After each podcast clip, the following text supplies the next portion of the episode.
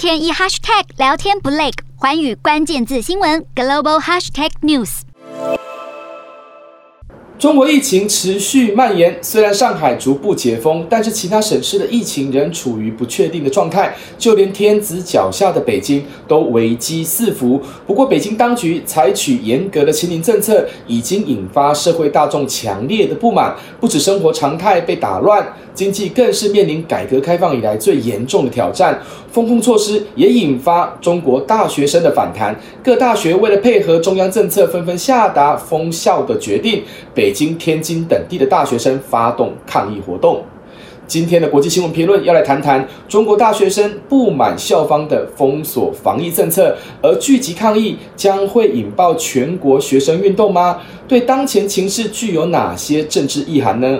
中国疫情肆虐，习近平例行动态清零防疫路线，城市要封城，各大学也相继配合封校，这样的做法却引发中国大学生强烈的怨言。今年六月中旬开始，北京大学、中国政法大学及北京师范大学先后发动抗议集会，要求校方说明期末考方式及时间，允许学生返校，最后校方妥协，并准许学生回家。不久后，天津大学和南开大学的学生也跟进抗议，相关消息已被中共封锁屏蔽。其实中国大学生会因为疫情聚集抗议，无非是要在封控措施中确保受教的权利，同时维持基本的生活能力，担心一旦被封锁在校后，将可能面临物资短缺、日常生活难以为继的问题。此外，学期即将进入暑期阶段，紧接而来的期末考试、毕业等要求，许多学生生怕封校的配套措施不明确，将影响自己的学涯发展，甚至是不利于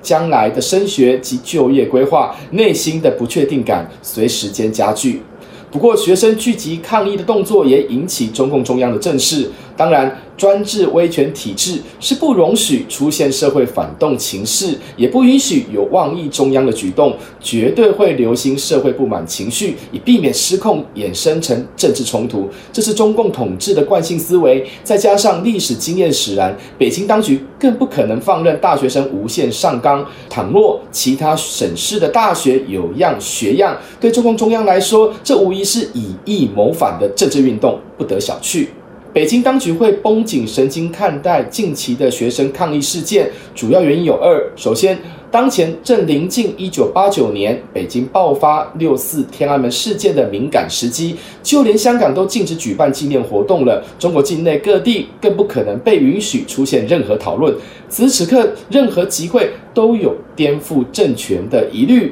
大学生在校内发动抗议，虽然是因为不满防疫政策，但是倘若学生的诉求涉及政治问题，恐有借机连结六四的风险，不得不防。其次，今年又是中共进入二十大的开局之年，习近平精心铺陈的连任大戏，任何风吹草动都可能被视为挑战。近期李克强台面上的大动作，外界就认为这是中共内部政治斗争。如今大学生对校内防疫措施有意见，这对力主动态清零的习近平来说，恐怕会认为背后动机不单纯。尤其学生的诉求中出现打倒形式主义、官僚主义及争取自由的口号，习近平势必会放大检视。回顾三十多年前的六四天安门事件，一开始大学生是要悼念胡耀邦，短短两个月延烧成全国示威活动，之后中共中央采取武力清场，血腥镇压示威学生，引起国际社会的挞伐，成了中国不可抹去的历史伤痕。